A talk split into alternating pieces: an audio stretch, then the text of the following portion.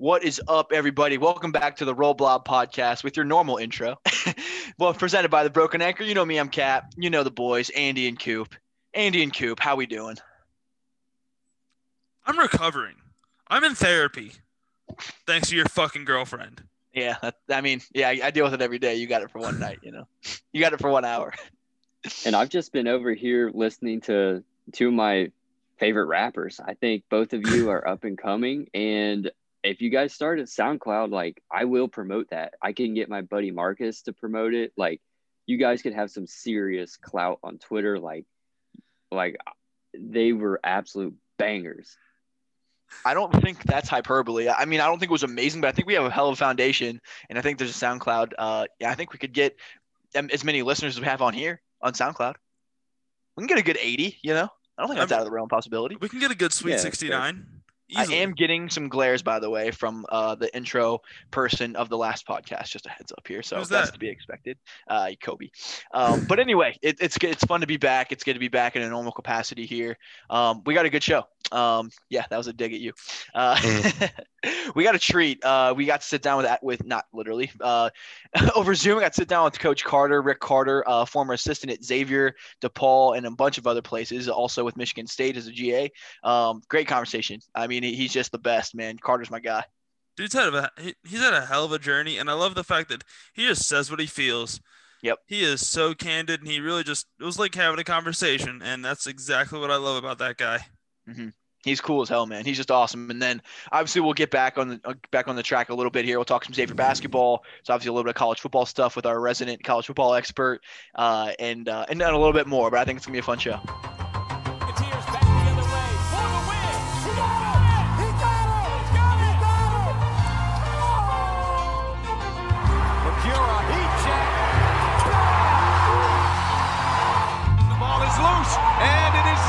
Bernard comes away with it. Cloud ticks, and that's it! Xavier has upset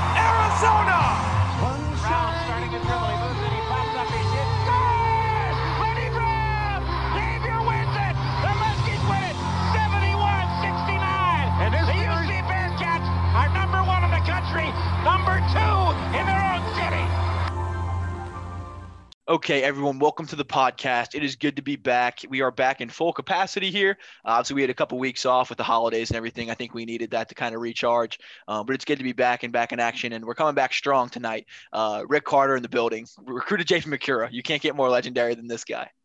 He's he got brought, stories. He brought Miles Fox Morrissey to Norwood, so he's a legend. so we talked a lot of things with Rick. I mean, we talked about life, we talked about basketball, we talked about motivation, we talked Xavier TBT, uh, we talked kind of the whole gambit there. That was a good time, man. Yeah, one of the, about the conversation. Oh yeah, we did talk cooking. That's right. We did talk cooking, dogs. It's just, dude, it was cool to have a guy at your disposal that's coached with Tom Izzo, Ed Cooley, Chris Mack. I mean, he's been everywhere. Um, that was just awesome, dude. Like just picking his brain and all the coaching knowledge that he has in that brain of his. Like that was just cool, man. Like it was just really cool to be on the a fly on the wall for like, you know, the hotel room with JP Macura. You know what I mean? Just like talking about game plan. Like those are just cool stories, man. Yeah, well, obviously we'll get into all that stuff later during the interview. But it, it, like what I really love about that interview is the fact that we didn't really just talk about basketball. We have our guests on. It's typically like we want to know about basketball. That's all we all love. But we all love life, and we talk a lot about like the real world and just what's going on. It was just a good conversation with a guy that happens to have a good experience with basketball. So you're not talking about the MTV show? No, believe it or not, I am hmm. not talking about okay. any MVT. M- MVT. I'm drunk. I know. I know what you're saying. It's all good. TBT. TBT. Trying to say TBT. yeah, we do talk about that though. No, but it, it was a little bit different for us. I mean, obviously, it's a weird time right now, and I think we all kind of felt weird about what we were going to do today because of everything that happened yesterday. And I think we were all kind of just like we talked about this with Carter, just like should we just have a normal podcast or what should we do? So I definitely think we had a little bit more of a solemn tone. I mean, just kind of a real conversation. And it was kind of a little bit out of our normal brand, but I think normally we play a character on here. You know, like it, it is who we are. We're we're idiots. We're jackasses. But I think it's a bit of a character as well. Um, so we kind of had like some real talk. It was fun, man. Carter's been like kind of a mentorish, a, a little bit of a guy. I've been in some tough situations the last couple years, and and he would like hit me up on Instagram, hey man, you you cool? And then we'd have like a you know an hour long talk or whatever, which was weird. But it was like before I even like knew him in this capacity. So um, yeah, Carter's Carter's good people, man. So it was just cool to talk to him about life and and just coaching and all the stuff that he's been through. So if you guys have nothing else, let's let's cut to Carter. Just a fair warning to everybody. It is kind of like in the middle of the conversation we started recording. I was not expecting to start recording. We didn't really like uh, do our typical intro with this interview. We just started just talking, which is something I love about it. So here you go.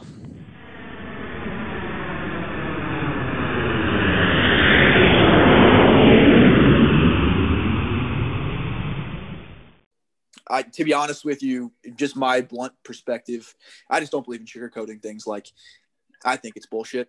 I think it's, I think this whole, um, this whole patriotism thing is like something to hide behind, you know, for that group that's doing these kind of things.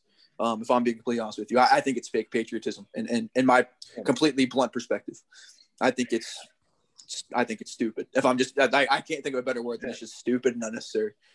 I think what's disheartening about the whole thing is what part of the patriotism should have been is that they should have been stopped, right? You know, like, so that's my thing is just looking at it. It's very disheartening to look and just be like, okay, I get it. People have like their views and whatnot, but like Sure. the fact that people could just go into the Capitol and just it, that's just to me is insane. Like, I just can't wrap my head around it because like if I were to go to Washington right now and try to storm into the White House and kick Donald Trump out, like they would shoot me. And Yeah. and I'm and I'm a white person. Like God only knows what happened if a black person got near. You know what I mean? So it's like, Mhm. So the fact that we could let like a group of people just I don't get it. It doesn't make a lot of sense. Well, what, what what's crazy to me is like they claim to be patriots, like they call themselves patriots, but then tear down the American flag out of the Capitol Yeah. building and replace it with the Trump Yeah. flag. Like that's just saying you you want you don't want America, you want Trump's America, Yeah. and like that to me is just as much as the Confederate flag. Like you want a different America than what what you have. Yeah, it's it's an interesting deal because basically, if in any other country, well, I have two things. First, if let's just say ten years ago you'd have watched a movie of that yesterday, you just have like, there's no fucking way anyone's getting in the Capitol that easy. Like this is the dumbest movie I've ever seen. right. Like this isn't real. Like, come on, that's the Capitol. Like no one's just gonna walk in. Yep. Like it just you you couldn't even rationalize in your mind that it could happen, right? Like that's how dumb it is. Then it I mean it's just so like it's just yeah, it's why I don't know. It, it's I don't even know what to say. It's like it's very disheartening. Well, then you get to the And point then- where they opened up the gates for them. Mm-hmm. It's wild. It's like the so commander of the free world stood in front of these people and like incited them to go do this. There's tweets from like this group from like December 21st that they were going to go do this on this day. It's, I mean, it's it's it's. It's a, it's a coup. Like in any other country, you'd call this a coup. Like they try to overthrow the government. Like they put their own flag up. Like it's wild. And it's just Mhm. like whatever. Like come on in. Like yeah. yeah, I know, and it's one thing, especially we talked about like you know everyone got up in arms with like the looting and the rioting and all that crap, but they're like with chairs like busting open windows of the Capitol building. I'm like, where is the line here? Like it's one thing to do it to a Hobby Lobby, you know what I mean? Like that's one, you know what I mean? But like this is the freaking cap. Like I used to, you know, I was in the government and I was stationed near DC in Fort Meade, Maryland for three years, and I would go to the Capitol building and I'm in uniform, and like I would walk up to a certain point and they'd be like, hey, you you, you can't go farther than here. And that's the Capitol building. I'm in. I'm in a military uniform, and like, and it's hard it's hard to say you have patriotism when you want to wreck that like to me there's certain things in america that i was talking to my mom today and she was like well i'm so like i'm shocked they didn't burn the building down and i'm like honestly like if they would have burned that building down i have no clue what would have happened in america because like there's certain things you just can't like you just can't let happen you know like Right. it, it- I- god only knows thank god that didn't happen but to, it's just such it's so much disrespect and I'm not saying Biden is right. I'm not saying Trump's right. Like, I don't really care on either one. I just know that what happened wasn't right. Like, I know that. Yeah. And I know that, like, anyone in America feels good. I was talking to a kid that I work out today, and I asked him, like, how he felt about it. And he's like, well, honestly, like, I'm, I don't, I don't really, I'm not really paying attention to it because, you know, young kids don't. And I'm like, this might, this is your guys' version of 9 11. Mm-hmm. You know, Yeah. because if you like, if you put COVID into it, like, because I think kind of all goes hand in hand with Black Lives Matter, COVID, this yesterday, like, this is this generation's version of 9 11. And if like people don't understand that like America's changing for the worse and we don't do anything about it quick, like, we have some serious fucking problems we have to address. And it really just starts with trusting one another. And until people can have open conversations and just like listen to the other side and admit they're wrong, we're fucked. Like, just to be very Yeah. transparent. And that's the thing. We have radicals on both sides, and they're both Yeah. like they're all morons. The they they refuse to listen to like. There's a reason we have two sides. It's so we can listen to each other and benefit off each other's knowledge. But when you completely ignore half of it and just assume they think differently than I do, then then they're wrong. Then we are fucked.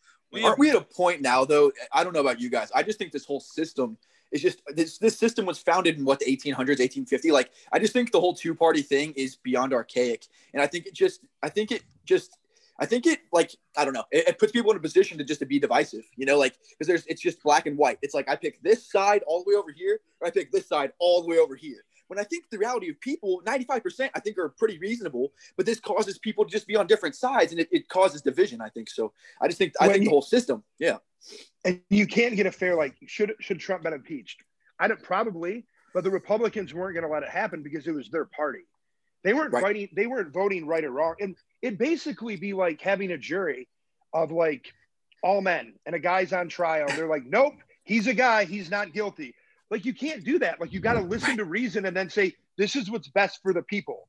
Right. And to me, that's where like we've really lost something. The government is like Yeah, people don't it. make decisions on what's good for their people, like in their state. They do it on what's good for their pocket. And like Yeah. that's a fucking that's that's bad. And people prioritize party over country, and that's the that's my big problem, coach. Is it's like you, you know, get the Democratic Party in, and they try to undo everything the, the Republicans did for two Yeah. years, and then they move forward a little bit, and then the, the Republicans get pissed off during that four year period, so then they get in, they try to undo all that shit for two years, and then they, you know, it's just like two steps forward, three steps back, year after year. It's just like, Yeah. what are we doing? You know, like it's you like, it's, and I saw the tweet that was supposed to be funny. It's like, what's so united about these states? And it's true. It's like there's just two clear sides that just oppose each other in everything. And it's just like, what are we doing? There's one country. You know what I mean? Like you'd think we'd all be on the same team, maybe different viewpoints, sure. But that's what makes the country great, or it should be a melting pot kind of thing. But it's think like the entire goal of the two-party we're system. all and it's just working against each other. And it's and it's hate too. It's not like we have different No, viewpoints. It's straight up hate. No, it's deep rooted. You know, like I I mean, today I was sitting at my house and I was just thinking like if I was African American, I would be so like outraged because as a white male, I'm outraged that our country like it's very glaring that Yeah. if that would have been a group of black people, they wouldn't even have been remotely close to getting on a step Yep. to get in the Capitol building. I mean, when the Black Lives Matter movement was going on, I mean, if you looked at the Lincoln Monument, they lined up the National Guard like you thought Yeah. North Korea was coming in here to like behead Lincoln. yeah I saw And- that photo today. Yeah. It's wild. And like, Yep. so there's this thing in America that we just, we have to fix. And like, again, I, it, uh, people just have to start trusting one another. I don't know how, I really, I wish I had an answer. I don't know how you fix it, but it's just that the last time I felt this down about our country or just down about like, uh, it was 9 11. It was just the same kind of like weight. It's just like, it's not fun to live here right now. Is it bad that I, I hate saying this, but it's like this didn't even hit me as hard because this feels like something that we already knew. You know, like this just doesn't surprise me at all, coach. Yeah. Like it's terrible, but it's like I wish I could tell you I was more than like 5% surprised by this. Like I feel like this is just the writing's been on the wall for some time. And I just feel like now we're just it's finally being evident. And I, I honestly believe part of me does that yeah, like it's it's bad right now and like the signs are out there, but I do believe a lot of this is just like that evil being smoked out. And it's like, you know, I think that side is is is clinging to like their old school values. And I think that they're feeling um they're feeling threatened and they're feeling vulnerable of their way of life because now just the world's changing. And I think, you know, everything everyone's getting more uh, you know, equal rights. And I feel like a lot of that, you know, let's call it what it is, like that middle-aged white male who's had all the benefits his entire life is like, well, shit, you know, now everyone else is getting equal footing. This sucks, you know, like let's fight against this. So I think a lot of it's being smoked out, and I think some of it's good, even though it, it's But here's the, but I agree. But here's the problem. That's not who was breaking into the Capitol yesterday. Yep. white America, who's like upper middle class, that was that's not who was doing that. Right. And to me, that's what's kind of scary. It's like it's this, it's the radicals on both sides, right? Yep. It's just this weird group that, like, I mean, we basically had dom- domestic terrorism yesterday. Like, I mean, now like one of the armed security, one of the security guards is now dead. Another lady died, but like. No one is. I mean, I'm sure they've arrested people at this point, but like, what, what, How does that happen? Like it's I in Washington D.C. Like we have I like don't- I know. There, there I were more arrests at the Black Lives Matter movements than than It's breaking into the fucking. Capitol. It's so disgusting when you see like the defense budget, and then you just see like all these just crazies just having like a class field trip when they felt like it around the Capitol building. It's just like what? All the because fuck? their candidate lost an election. Yeah. A Yeah. fair election. Yeah, that's a good point too. It's just like, what's the logic there? It's like, I, I get being upset, but like, it's like the logic is we lost an election fair and square, so we riot. You know what I mean? Like, and I, it's just like, I don't know what the logic is there. Like, I, I don't know. I, I just, it's, it's, it is, mean- it is just hard to understand. I think the one thing that we can all like, I don't know, agree on, but the thing that think people need to look at is elections are important. You, you, if the fact that we we elected a dude who did a reality show where he fired people and like we really thought like good things were going to come out of that is kind of on us.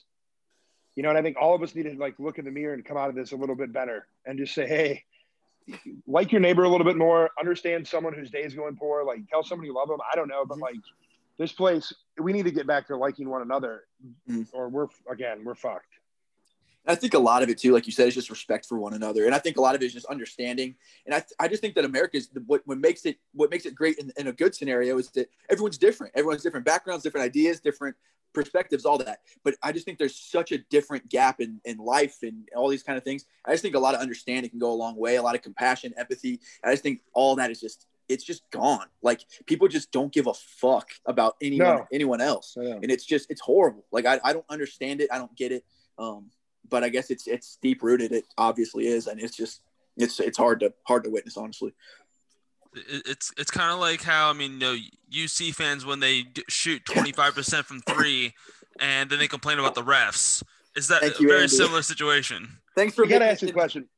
Is that is that your like little? Is that your bedroom from being like when you were like seven? I, I knew it. Like what I is was waiting what the whole time. are those like Tonka trucks back or like what is that on the wall? What's, what's going on there? Yeah, the dump truck and Oh. concrete mixers. Those are getting famous Uh, around here it's, it's like a I new like- thing I, I like the top. Like what's the banner?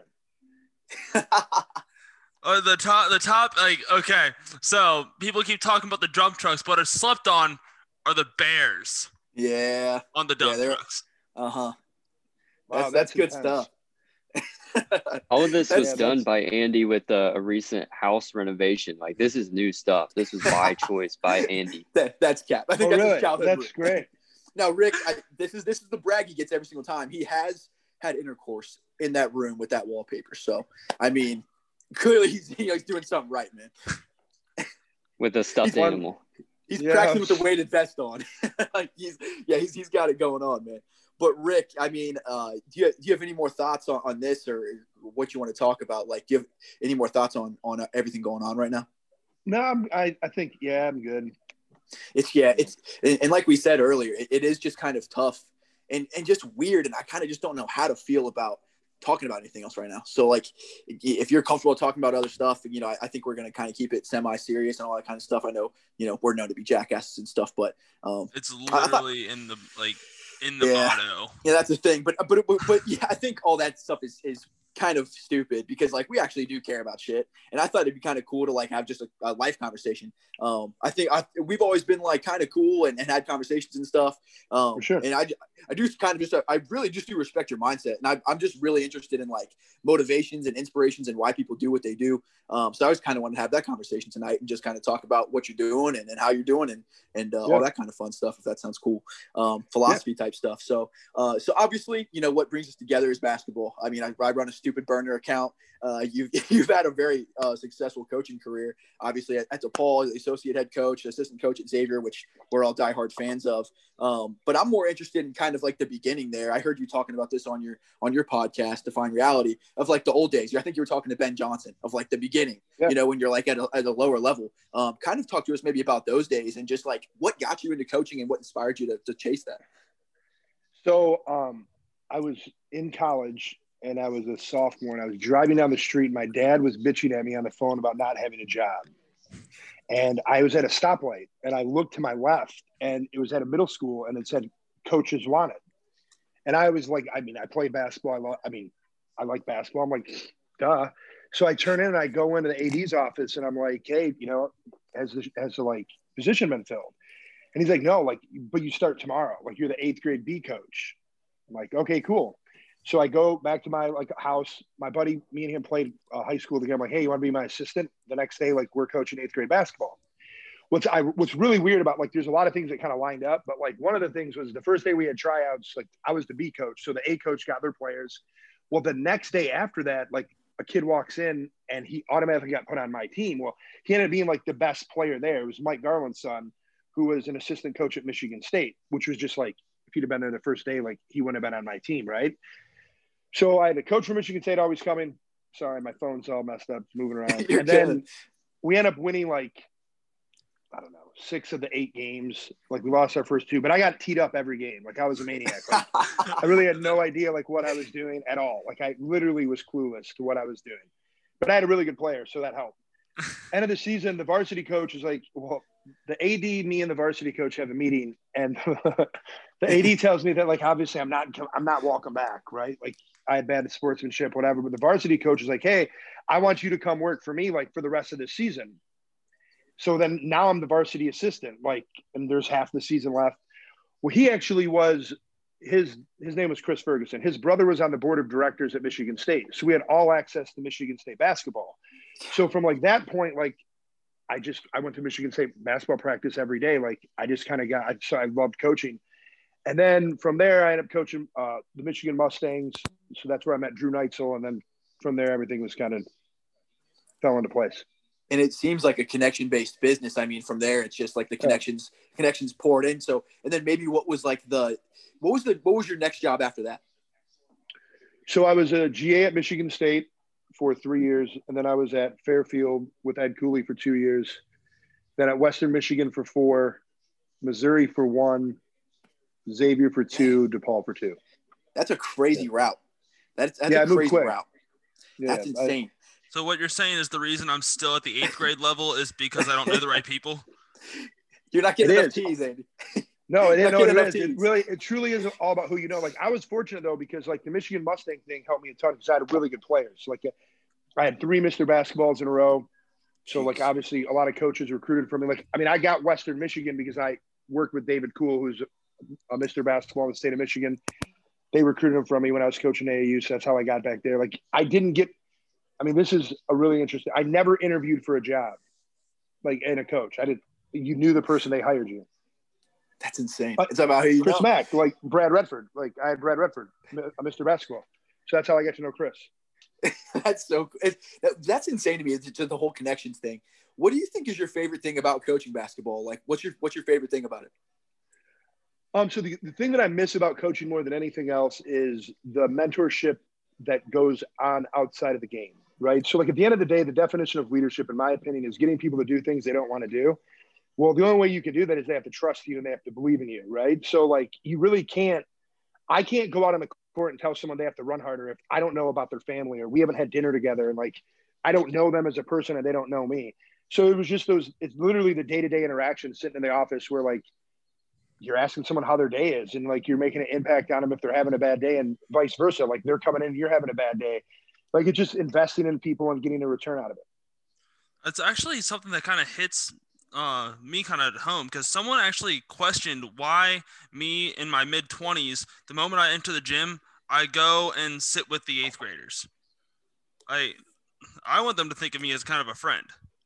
Yeah, and, like 100%. Like I don't think there's anything wrong with that. I think a lot of people look at it. I, there was one coach that was always like, "Well, you need to have him call you Coach Carter," and I'm like, "Well, no, no, actually, I don't. Like, I don't. You can call me into the fuck you want. I don't care. Like, as long as you respect me, like, I don't need a title for you to respect me. Like, I need your, I need you to respect. I need you to respect me. You know what I mean? Like, so that's just kind of how I looked at it.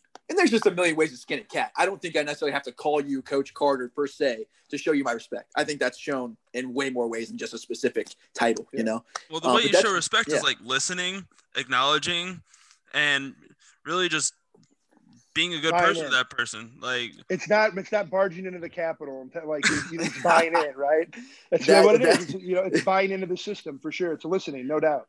That's fair. I, I can tell you, just as a player, when I was young, like that was one of my favorite things. Was just like the wisdom and like, don't get me wrong, I'm a I'm a hoops junkie. I always will be. I love I love the air basketball. But like to me, it was just like the wisdom and stuff. Especially like a lot of kids, especially right now, like their parents in weird situations. Same with mine. Like my dad was Yeah. gone, my mom was abusive. Like so, like my coaches were like my parents. You know what I mean? Like that was cool for me, and just soaking up that wisdom and stuff. And I love the basketball stuff. But to me, it was like the brotherhood and like the bond. Like going on team trips and stuff, staying in hotels. Like those are your brothers and stuff. That's the stuff I miss the most and I, I just love that environment of, of being being on a basketball team and all that kind of stuff.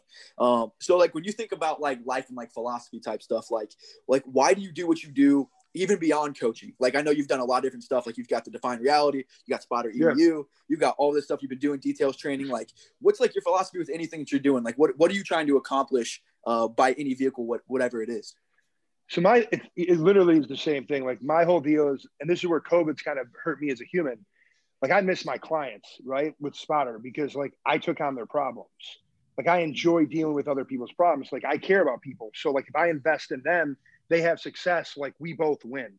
You know. So if you look at like everything I'm really doing, whether it's Spotter, I'm trying to solve an issue of people going to class and people not being able to get accurate information. If you look at details training, like I'm trying to make kids better. You know, I'm trying to invest. So like my my whole thing is invest in other people, and then return will come from it. That's that's huge. And problem solving is so valuable. I mean, you look at a CEO. What's he doing all day? Problem solve problem solving. I mean, Head it's- coach in yeah, it's basketball, exactly problem solving, keeping egos together. You know what I mean? Playing time. You know that that's just at any level in any any business. That that Golfing. whole just solving problems. Yeah. Yeah, Right. and the only way you can really do that though is like if you have a pulse on the environment, right? Sure. And that's where like if you don't go sit with the eighth graders who you're coaching, like how, how can you have a pulse on what they're feeling? Like how can you know? Like you don't, and you're the adult, so like you're someone that's supposed to be in charge of them, which is Mhm. great. You can be in charge of them, but like if you don't know how they feel, you're fucked. Like you have no clue, so now you're just a dictator, and that's not really how any environment's supposed to work. what was your favorite level to coach? the I mean the highest level possible. Like I, I mean, dealing with talent was great because you're not having to coach as much. Like you're not trying to. I mean, yeah, you have to make them better basketball wise. Like Missouri was my favorite team I ever coached. We had more talent Okay. on that team than I've ever been a part of. Team was But it- loaded. I, yeah, but you literally every day like dealing with them as people to get them to be able to mesh. You know, like that was more than half the battle. Like that's. I mean, we had a lot of talent, so like it was more getting them to understand like what you had to sacrifice for the whole team to be good. And so many people like miss it. It's like you got to give something up for the greater good so everyone can like benefit. And if you don't, like, well, then you're going to be the problem. You're going to be odd man out. Absolutely. Who's your favorite? Per- who's your favorite player you've ever coached before, and why? I mean, that's not fair. I mean, like, there's just Yeah. a ton of them. So, like, Drew Neitzel was the first person that really ever bought into me. And, like, he was a ninth grader at the time. We worked all through high school together. And then he went to Michigan State. I was a GA there with him. I mean, I talked to, I mean, he's my little brother. I talk to Drew four times a week. So, like, that's just a special relationship because of that. Um, I mean, Brad and me were extremely close. Uh, David Kool, the cat, all the guys who won Mr. Basketball. I mean, everyone I recruited, I still talk to. You know, like JP Macura, obviously, I'm like that's my. I mean, me and JP would have conversations when I was recruiting him. We'd we'd be on the phone till like three in the morning, just like talking about life. Like he was just That's that cool shit. we were yeah. getting yeah. like we were getting JP. It wasn't it didn't have anything to do with basketball. Um, Jabari Brown and me are really close. Kid at Missouri. I mean, he he impacted my life in a, a crazy way. He was awesome. Phil Pressey, another one of my favorite players. Um, honestly, there's not. I don't even. What's crazy is is like like Justin Martin, D Davis, Miles, like all those dudes I'm really like Yeah. close to. Like I was always a player's coach. That was a fun era. Is there like a most fulfilling moment you've ever had? Like something you're most proud of? Um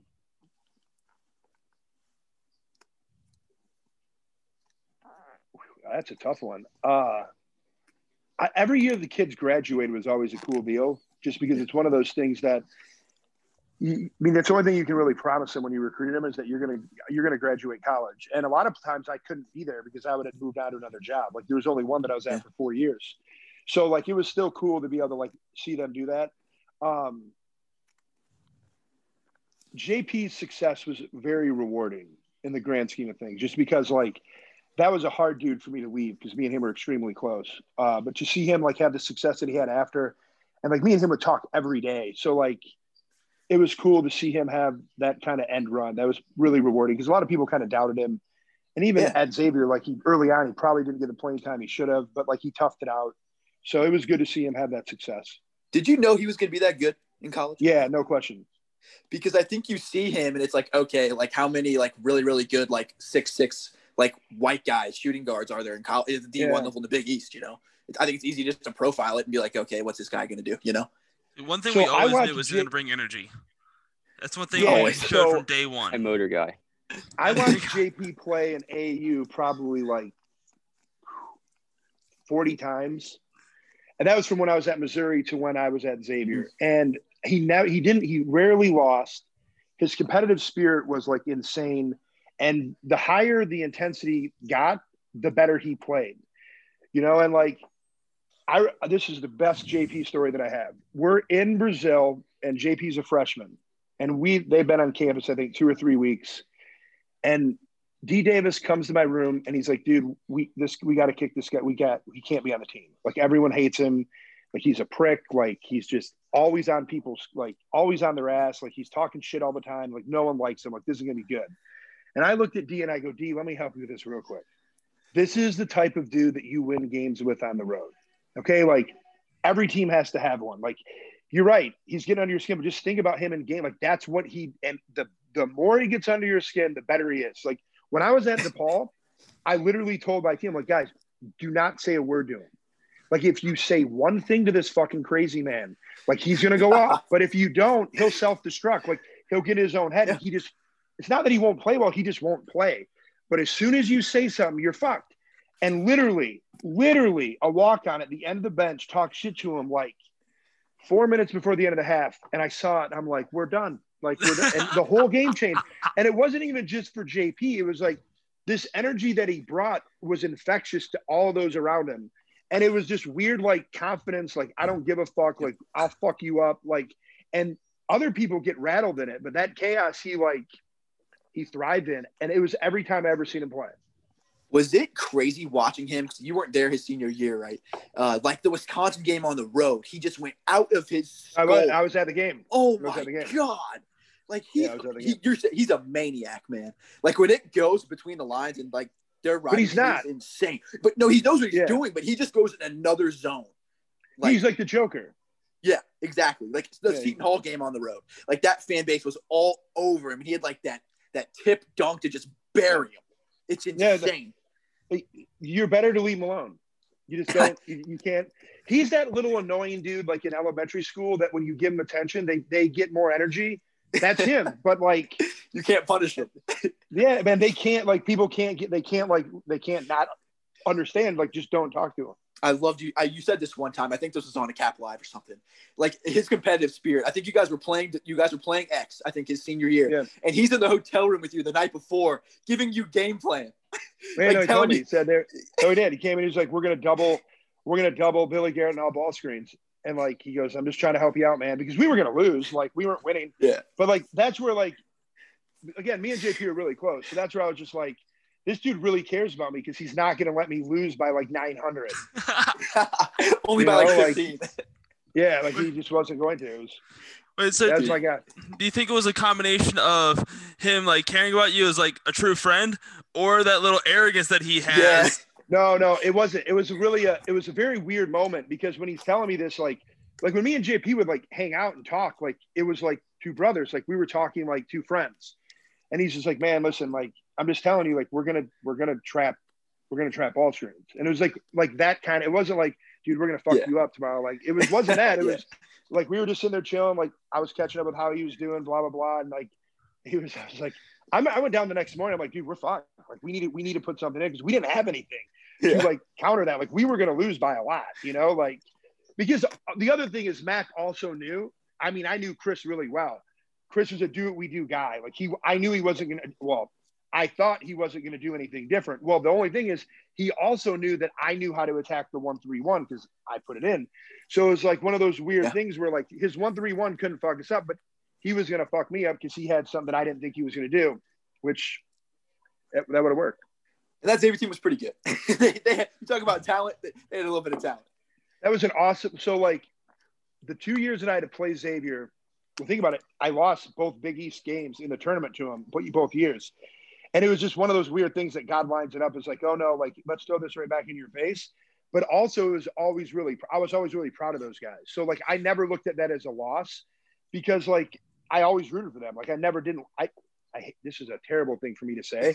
I didn't really ever want to beat them like that. Yeah, I've heard a lot of coaches say guys. that. Yeah. Yeah. And that's one thing I was interesting. It was interesting too about your careers. Like, like you said, you had a lot of like two, three year stops. So like, I bet it was kind of weird watching things like come to fruition. You know what I mean? Like that was your recruiting class. You know that It was very rewarding. Yeah, like Western Michigan, I was there for four years, and they the year I was at Missouri, they went to the NCAA tournament, and I had recruited all those kids. Like I recruited eleven of the thirteen guys on the roster. You know, like, and it was very like I was like, this is this is really cool because it worked. You know, now it's one of those things Yeah. like, well, wait a minute, why isn't it working when I'm there? Like, why do I have to leave? But like, it was still cool that it Yeah. worked. You know, so yeah. But- I mean, it's no, a I'll tell you process. the- when I coached, the worst thing I was ever a part of is we beat when I was at this is really crazy. When I was at DePaul, we beat Providence. And it was at Providence. And I went on the bus and I apologized to Ed Cooley because I knew we fucked him out of getting into the tournament. Because we sucked. You know what I mean? Like we were so, we were like RPI was three, whatever. And like Yeah. I that was my like Ed's one of my best friends in the world. And I like, yeah, I wanted to win because it's a game, but I also knew what it did to them and their chances. And it really was. It was a very was that like one of their good I, I years. don't like, want to hurt them. yeah, they had some Chris, good teams. Kris Dunn. You you beat them on the road. And they had Kris Dunn, Ben Bentil. Yeah. Oh my god, that's insane. But DePaul's come a long way. Just talking about DePaul, like they they're not what they used to be at all. No, um, Tim Anderson's really helped them with recruiting in Chicago. Like they're actually getting better players. So like, yeah, they've done a good job of actually recruiting talent, and hopefully they can keep that going. Definitely. When you look at like college basketball, I bet it's super weird being a coach, being that integrated in basketball all the time. Like, is it weird watching it on TV all the time now? I mean, not really. I mean, it's. I look at. I mean, I watch the game more like I'm scouting games, and I am like, Yeah. like a fan. You know, like Yeah, I feel like it's like a film director watching movies. You know what I mean? Like you're not like sitting there and enjoying it. You're probably dissecting everything. Well, I don't watch the ball. That's what's really weird. So like when I watch the game with people, they're like, "What do you?" And I'm like, "You guys just keep watching the fucking ball. Like the ball's Yeah. irrelevant. Like look at every watch the other four guys." So it's just weird. Yeah, I guess that's probably where it's like a director. It's weird. Exactly. Is there anything in the game going on right now? Like you watch the college basketball season. There's clearly some teams that want to play, some teams that don't. And I think there's a huge gap in that. The NBA right now, like, is anything in basketball right now striking you or interesting to you? Well, I think everybody wants to play, so I think that's a misnomer. Yeah. I think the biggest difference is is that like coaches that have a ton of talent that normally break those teams down, like the military, and get them to come together as one. So your Kentucky's, your Memphis's, your Michigan States, like they didn't have the time to do that. So now we're seeing what would normally happen in the preseason, and we think they're bad. It's just no, this is how the game norm. This is how they normally come together. So I think that's an interesting dynamic. Um, I'm I, this this won't be a popular opinion. I, the whole like mental health thing, I think, is a very blown out of proportion deal with athletes because Mhm. I think it's being overplayed, and I think they need to look in the mirror and say, "Wait a minute, we get to do something that no one else gets to do." And like we actually have a privilege. So it, it goes back to my whole gripe with society right now is like, no, you have a fucking privilege right now. Like you're getting to do something other people can't. Let's not turn this something. Let's not turn this into this big mental health crisis because it's not. Like the people that are stuck in their house that don't get to do fucking shit. That's a mental health crisis, and that's where it needs to kind of be focused. Fair point. Uh, and you even talk about like the NBA thing. Like that was not the worst situation in the world. That bubble, like get out of here. like, like, and I'm not saying the bubble was easy because like being trapped, like being there when not around your family, like I get it. fair, But like, dude. I was on an You're aircraft a- carrier, like- bro. like, yeah, like, like, I don't, I don't want to hear it. correct. It's a good point. Yeah, it's a really good point. You I was on an like- aircraft carrier making two dollars an hour, no internet, cold showers. If you get showers, like sleeping in a coffin, like, bro. Hey, but those Well, I well, ceilings were it's- spotless. yeah, you Well, no, like right. and defending these people's freedom. That's a good, Yeah. you know, like and like I'm worried about dying tomorrow. Like he's like, come on, bro. Like I don't want to hear about this. Like I'm on the golf course at Disney World making millions of dollars. Like my mental health, like face FaceTiming my family. Fuck off. they're worried. bro. They're worried if they're gonna get a bike to be able to bike around fucking Disney. Yeah, like bitching about the food. I'm like, homie, I wasn't even eating. I got. I'd be lucky to get cereal on the ship. Come on, bro. Fuck off. I'm Uh, Poor prison Andy once. was quarantined. It's all. It's all. It's all real. It's all. It's all. What was that, perspective, Coop? I guess Poor Andy.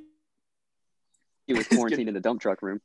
that is true. Yeah, that's that's solitary confinement right there, Andy. That's like straight like torture. Being being stuck in there.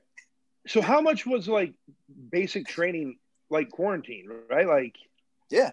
I mean, honestly, the only time we'd be outside is when we're marching. Like in the Navy, it's different though. They're kind of like trying to phase you into ship life. So you're pretty Gotcha. much inside the whole time, almost. I mean, we would we would march to do like basic shit, but almost it's all like one self-contained building thing. So like you have like your compartment, which is like where if you watch Full Metal Jacket, like the whole center room is wide open, Yeah. and then the racks. are great movie, by the way. Fantastic movie. movie. Fantastic movie. Absolutely. A unreal. jelly fucking donut. I know. I know, bro. jelly Like, fucking donut. my mentor made me movie. watch that shit like four times before I went off because he was in the army and he's like, "You got to watch this shit, man. Like, and soak it up." He's like, "This isn't like this. Is, it, it's crazy." He's like, "This isn't like cinema." He's like, "This is how a lot of that shit's gonna be." Like, it's a whatever. bad movie after like when they leave boot camp. Yeah. I'm not. I, I don't really need to watch anymore for Metal. Like the boot Sure. camp part though is wild. Yeah, the first yeah the first thirty minutes or so, like fantastic, absolutely fantastic. Great movie. I love it. Um, but it was it was crazy. But so kind of just getting back, like you said, the mental health and everything. Like, how are you doing with everything, and like, what are you trying to make of these times, and like, any like new hobbies or new like, what are you trying to make of this? Yeah. So um, I actually, it's funny you asked this question because I was talking to one of my, well, Joe Hannell, he used to play for me at DePaul. He's one of my employees. We were actually talking today about like 2020. And like, I think if all of us go back and look at 2020, as bad of a year as it was, you got to be able like, I grew a ton, you know, like I was able Yeah. to like really like step away from my business just because there was nothing going on. Find out like family's important. You know, I started obviously coaching basketball again, and I didn't know how much I missed that. I'm obviously now doing that a ton and then working with some really talented players, uh, Jaden Schutt, who's being recruited by everyone. So like he's came into my life and having the ability to like refine my faith just through that. It's actually Yeah. been a really kind of rewarding and cool time. Um, but I had to look for that. I wouldn't have known that if I didn't like really sit down and be like, wait, what has happened? You know, like so that's been kind of cool. Yeah, I think that's a little underrated, and I- think it's one of those deals where it's like control what you can control. You know, like it is what it is, man. And I know it's a stupid fucking cliche, but it's like, man, I got my stupid little apartment gym here at my apartment complex with a little Bowflex in it. I'm hitting that five times a week. You know, just doing what I can. Like that's all I got. I'm not going to go to a gym and play five on five with a bunch of dudes and get COVID and bring it home and have my mom not be able to visit me and shit. And it's like, but you get to stay close to the family. I've been like integrating in that. You know what I mean? I've been growing and just like learning new skills and doing like learning a different language. You know what I mean? Like investing in the stock market. Like just I'm using what we can. You know what I mean? It's like we're stuck. You know, like let's you know let's make the most of it. You know, like I just don't believe make the most like of it's the best way to put it. yeah, I just don't believe in like wallowing and sitting in. And also, too, it's a different mindset. Like, bro, I was working 15 hour days, seven days a week, like with nothing. You know, so honestly, it, it sucks. This is my first year out of the military. This is a huge upgrade for me. You know, like life is That's- way yeah, better today. wild. And it's I hate saying that, and I, I feel like I'm thriving this year, and I feel bad because it's like my life is exponentially better than it was a year ago today. Like honestly, and I feel bad about that. But it's like, so I, I empathize because it's all it's all relative, you know. So for, for a lot of people, it's taken a huge, huge step back. Um, so I, I feel it, but it's just about doing what you can do. I, I get what you're saying because I mean I think of the I, I try to think of the positives out of everything. Like you you know how I am like even out of Xavier losses I try to find the positives out of it. You've yelled at me a couple times. but with the pandemic, like it got me out of a job I was miserable at and I really had no way out of it. I was living alone and uh so I, I was living alone and just completely miserable. Like depression was out, out the, through the roof. I had to come back home, be with my family. Um, well, You started this dumbass podcast. I started this stupid ass podcast for jackasses, and and I mean You my got life called out has by been, Carter for not drinking beer. Wait a minute, what what what like, what was the job you were doing if I could ask? I was leasing apartments, and that industry Oh. is fucking. Yeah. It is. There there's sharks out there, and like I had to tell Yeah. like someone their mom died, and I had to ask them for two thousand dollars. Oh Yeah. fuck. Like it's With that background, I don't see you as a shark. no, Andy's Andy's a minnow. I, I'm a six foot. I'm a six foot, 140 pound white dude. I'm no. I'm not intimidating. So when I signed on this thing, like it asked me if I wanted to do like uh like fake background. I could be like on the Earth or like San Francisco. Yep. Like you should choose that option probably. Uh, what what could be better than the dump trucks though? Yeah, he's already got the goat background, dude. I mean, I almost feel like that is like uh, like a choose like you cho- you chose that back like that's not real. Like I don't I don't think that's really going on back there. People Yeah, have exactly. asked, asked me that before. Yeah, me, the joke is me and Cooper trying to get a, a photo of that so we can make it our background too, so we can just all be. It's Hold great. on, I got you. I can do that right now. It's so good. I love it. I absolutely love it. Thriving in quarantine, is baby. it is it's great. What are, have you named the Bears yet or no? But what? Have you named Yeah, the Bears? Bears have names, Andy? yeah, I have not. That is a good. Like, that's a yeah, How Good about idea. Uh, I'm an idea. I'm an idea. maybe guy. you could name one after Rick.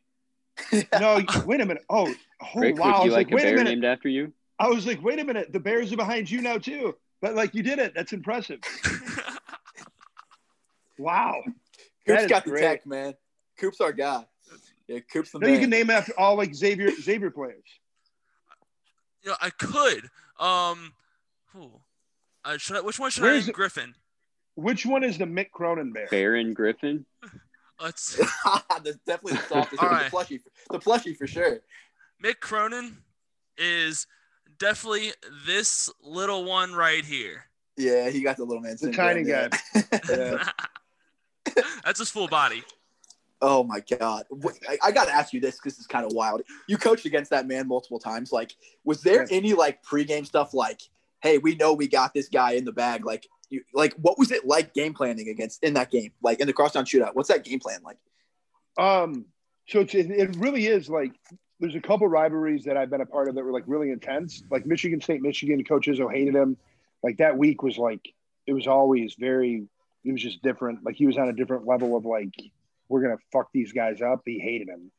Um, Missouri, Illinois was an interesting week just because across or the um, it's a bragging rights game, and you play it in St. Louis, and the arena split. It's actually the best game I've ever coached in because half the fans are Illinois, half the fans are Missouri, and like it's wild. It's like a Final Four type atmosphere.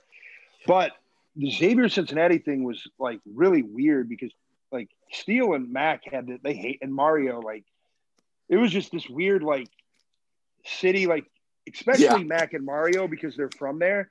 Like you guys from Cincinnati are weird. Like you guys have like Cincinnati people have Oh, these fuck weird yeah. cliques. Like it's really fucking hard to live there because like I mean Mario be like, Yeah, I'm golfing with my high school buddies this weekend. I'm like, cool, like you guys got an extra spot. He's like, Oh no, we only have seven, but it's it's a high school thing. Like you're not invited, like you can't go. And I, it's not wasn't I was a bad person, but no one could go. like it was just this like Yep. this is crazy. And that's just how Cincinnati is. weird. So The high school thing's weird. It is. It's really weird. So that's where like this the UC Xavier game. I, mean, I got it, but I did. I was just like, it's not this deep, guy. Like, and we always beat them, so it wasn't Yeah, really a rival. Like we won. It's like these guys suck. Like they don't have any game plan. They're just athletes trying to press you. Like we have a better team. We're probably going to win by a lot as long as we don't do anything stupid, which we did. So Yeah, it seemed weird because they just would never do anything like it's nothing. They're not going to do anything like sophisticated. It's just going to be what they are. Like they're tough. They're going to rebound and they're going to press you, but they have no shooting. They're not going to run any like sophisticated sets. And it's just like, how are we going to lose with Trevon Bluiett and JP Macura against this team? Well, the way, the way teams lose to that kind of stuff is they don't just take advantage of like easy baskets. So you're going to have like when I was at Western Michigan, Steve Hawkins, the head coach there, he used to play against Bruce Pearl um, in Division Two, and his thing against a press, you either take wide open threes or layups. But if you pull the ball out and then try to go, like that doesn't work. So just take what they give you. Like you're not Right. going to be able to have your normal game plan, and that's okay because they're giving you open shots. And like again, we had enough talent where they really weren't. They weren't unless we shot really bad, and it was just one of those nights. We probably weren't going to lose that game. But if you're getting rhythm threes with Trevon, Kaiser Gates, and JP Macura, you like your That's what I'm saying. Like you, yeah, you'd have to really be Yeah. playing. I mean, there's those nights where you just have an off night, you know, like the basket shrinks, but it's that Sure. in a rivalry game that normally doesn't happen. Kind of, kind of like the Florida State game in the NCAA tournament. You know, when we were an 11 seed, it's just like you turn that press into Yeah. an advantage. Like just getting anything you want, like all game long. That was insane. Um, my last question that, that I'm just interested in. I mean, being under Tom Izzo, super freaking cool. Like, I'm just interested, like, what makes him great? What's his philosophy? Like, how does his brain work? Um, so I was I had a very interesting time there just because as a GA, like part of my deal was I drove him a lot to like recruiting trips. So I was with Cool. coach all the time. And um, I just got to I mean, I like to ask questions anyway. So like I got to know him in a much different way. And he recruited players from me before that. So coach's big thing is that like he holds you accountable to the standard that you that you're trying to get to. And he holds you there to the nth degree. So if you want to be a pro as a player, like he's going to hold you to that standard and he's not gonna he's not gonna give you any shortcuts. You know, like if that's what you ask for, that's what you're gonna get. And he does that to this day with people. Like, I mean, I if I do something wrong, like coaches are still gonna call me and tell me that like this isn't who I am. So like that's where he's really great, and um, he's relentless. He works harder than most people that I know. Like I got my work ethic from my mom, but like he mimicked that in a sense in basketball. So like he's there all the time. He's there to like two in the morning every day, and like Yeah. he no no one's gonna outwork him as an assistant. And in turn, like you uncover every stone, and you're so prepared. And his thing with us as assistants was the guys weren't going to like him during the year. Like he was going to be tough on them. So our job was to have relationships with them to be able to pick them up when they were down. You know, like, and Okay. that's kind of where that mantra came from. Well, I'm sure there's different roles for it. I mean, just like there's different roles on a team for the roster, there's different roles for the coaching staff as well. And I'm sure you got, you, I mean, this blew up. I mean, that Aaron Henry thing, you know, he was chewing out Aaron Henry. Yeah. And I'm sure, yeah, you've probably felt a way about that. I mean, firsthand. I mean, what the best thing Tom Izzo ever did for me personally was when I was uh, I was a GA and I did all the individual workouts in the summer because it was back before like the coaches could work with them. And Shannon Brown, Brandon Cotton, and Drew Naymick were our freshmen my first year there. And my job was really to get Shannon Brown to like he had to run his lane in transition. Well, if Shannon wasn't running, Coach Izzo wouldn't come down and yell at Shannon. He would yell at me right? and then in turn, Shannon understood why I was yelling at him. So he gave me credibility by like Mm. holding me accountable to stand to what Shannon needed to do. So now when I was doing my job, Shannon wasn't mad at me for yelling at him. He understood like this guy's gonna get yelled at by this maniac. And it's across the board. It's like with the managers, like if they're not cheering or yelling rebound during practice, like he blows the whistle if guys aren't rebounding. He's like, no, it's because you fuckers aren't yelling rebound. Like you got to yell rebound. So like the atmosphere in the gym, like everyone has a role and he holds them all accountable to it. And, and that's why he gets great success, obviously. I know. And no, I don't know if anyone's had a better 20 year run than the last 20 than, than Izzo.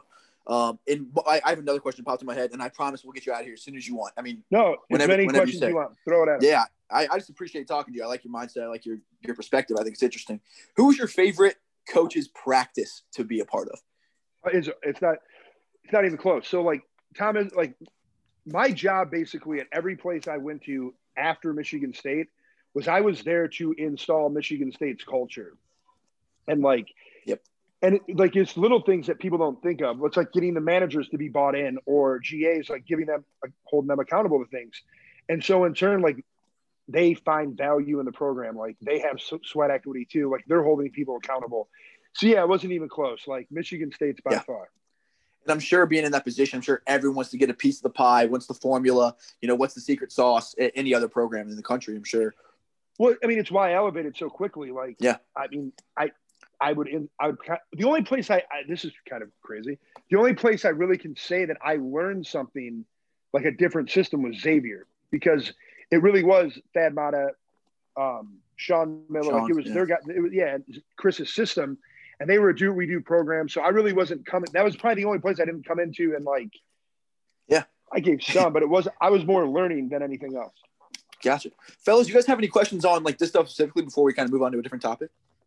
I do have one question, and maybe Tom Izzo is the answer to it. But at any point during during your coaching career, was there like that holy shit moment, whether it was going up against a different coach or being at a certain arena or playing against a, a Um, certain player or anything like that? Where I don't want to say first Yeah, so like when I was at holy shit, Missouri- I've made it moment. Yeah, when I was at Missouri, I was brought in to be like the basketball guy, right? So like I didn't really have to recruit. Like my job was to like do all basketball stuff. And we went through the whole season and we were playing Kentucky on game day. And it was like the first year game day was around and literally it was I think eight, ten seconds left. And call timeout. I think we were down like we might have been we were down two, and we needed to play to like win or tie the game. And we get in the huddle and like Frank Haith hands me the board, like here, draw the play up, and I'm like, come again? Like you want me to do what? Like we've been doing this now for like 27 games or whatever, 20 games. You've never given me the board to draw a play. Like you're giving me the board right now. Like, so basically if we don't hit that, like it's on me, you know, like it's, uh, and we ended up hitting the, we, we, yeah, we made it, but like, or we went to overtime. So it might've been to win the game. And I don't know. I don't even know if we made the shot, but like he handed me the board. We ended up going to overtime. We lost, but we did, at least we got to overtime. That's incredible. That was one of those moments where I was just like, what the fuck is going on around here? Did you have a favorite game to be a part of as a college coach? I have a lot. So the Final Four was unbelievable at Michigan State. Uh, that was great. The whole experience was unbelievable. Um, there was a game. I mean, every play. When I was at Western Michigan, we played at uh, Kent State, and the two guys had 40. David Kool had 40, the other kid had 40. We lost on a dunk at the buzzer, which was miserable. Um, when I was at Fairfield, we had a kid who averaged three points the year before. He was the conference player or runner up for conference player of the year we were down by like, and this is a great story. We were down by like 16, 17, and there was like, we were getting ready to go to the under four minute timeout, and he was playing awful. And I worked him out all the time. I looked at him like, dude, are you gonna fucking hit a shot? And he smacks me on my ass and goes, Yeah, dude, I got you. And this dude went on a fucking tear for four minutes. I mean, he literally scored like 21 points in four minutes, and we won. We beat Fran McCaffery at Siena, Shit. and like me and Fran still talk about it. It was wild. It was That's crazy. crazy. Like, I got you, and he like So smacked Ed, me on my ass. that was Ed Cooley versus wild. Fran McCaffery. Yeah, Damn. What was Yeah, it like? we had a- what was like? What was that? that was a Cooley like? Cooley's the best.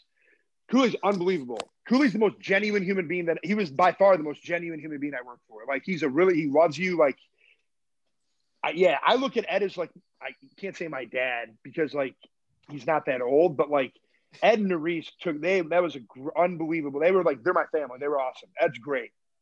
That's Yeah, so he's cool. great. I think that entire I mean, think vibe about- is like kind of caught. I mean, us being Big East fans, like we we see Providence a lot. You just know Ed Cooley is a great dude just by watching him on television. he's genuine. Like what you see Yep. is what you're gonna get. Like that's who Ed is. Like he's not like he doesn't he doesn't even have to I can't even use the word he doesn't sugarcoat it because he doesn't have to. Like he's not that kind of person. He's an yeah, he's uh, I mean he's awesome. Yeah, Ed's the best. He's really, really hard not to not to root for, not to like, 100. percent Um, all right, I just kind of a little bit of a transition here. Like, what do you see like long term? Like, what are you eyeing right now? Like, do you have like a goal or like anything concrete that you like want out of that business, or is it outside of coaching right now? I'm for like getting back yeah, into like, coaching. like yeah, like what are you looking for? Like, what are you looking for right now? Like, what are your goals? What are you pursuing? yeah, I'm honestly right now I'm just kind of like I just make pattern. it through tomorrow. Yeah, like Yep. you know, I think everyone else. Um I'll, I'll I'm sure at some point I'll probably get back into coaching just because of like this last year and the itch. Like I didn't I thought I was kind of done with it, but things happen for the I guess everything happens for a reason. So we'll see. It seems like at times when I talk to you, it seems like you're. I don't even know if coach because I feel like some people just Is there any want to be coaches. Go, go ahead, Coop. Yeah. Sorry, um is there any possibility you're going to get into the uh, cooking business? I see all your tweets, Yeah. all these meals Yeah. you prepare, I should, right? and every time I see one, I mean my mouth waters a little bit. The chicken and biscuit thing. Yeah. That was yeah. So I, I wanted to a I should do a YouTube one. channel. Okay. I should do a YouTube channel of cooking because it's not hard. Like what I do isn't that, that Yeah. difficult. So maybe I'll do a YouTube channel. Be a chef. Dude, Yeah, you got a thing network, going. You got a brand with the dog with- and the food, man. Like, yeah, you got a brand. Here I am. I fucked up yeah, Easy Mac with yesterday. Carter. My dog's sick right now. Too bad. Um, sorry. He- It's, is it just it's one of these things, Rick. Everyone says your dog looks like you. Your dog kind of, your dog kind of models after you a little bit. That's all right. I like. I, I have no problem. Like his name's Hova, so it's like Jay Z. So it's Jay Okay. Hova, Jay Hova Spotters. So he's doing all right. Yeah, he's my guy. Fuck yeah. Are you from Chicago? No, I'm from Michigan. Okay. Okay. Did you catch that from all the Michigan like talk? The Yeah. I mean, I mean, that's what I was thinking. But like, but he's in Chicago now. Like everything I've ever seen in Chicago. So I, I mean, I figured Yeah. Midwest, but I just didn't know exactly where. That's what's up. That's what's up. So, it, I, hey, I appreciate you coming on, man. Like this was, this was fun. It's good to talk to you. Is that all you guys got? That's it. I actually think that's- um have ahead.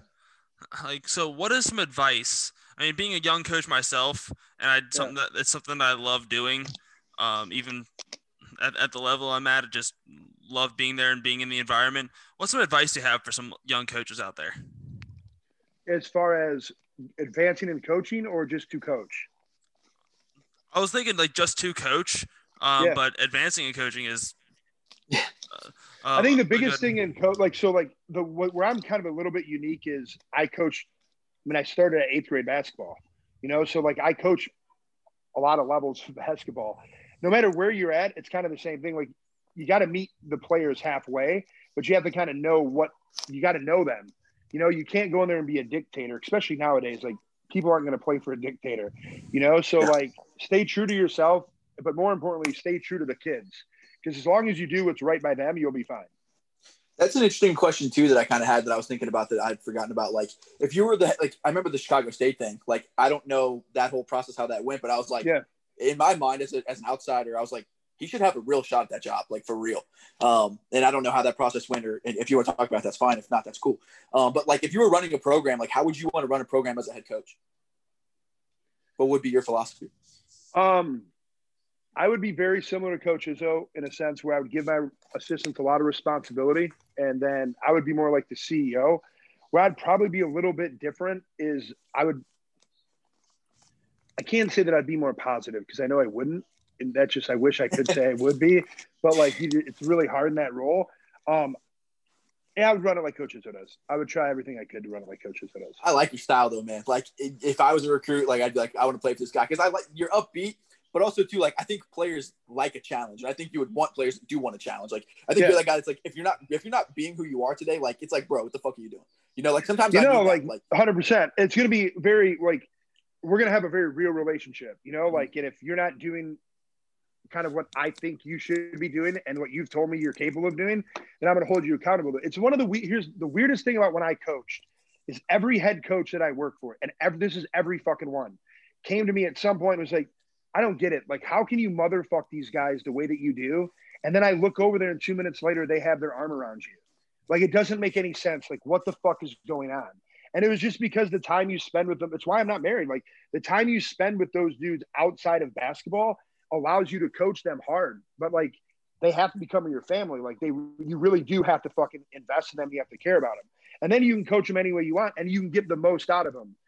But if you're one of those dudes who's like, you're not that way, and then you're trying to coach them that way. They they don't they don't buy into that. Like it's not hard. It's like a Mhm. person.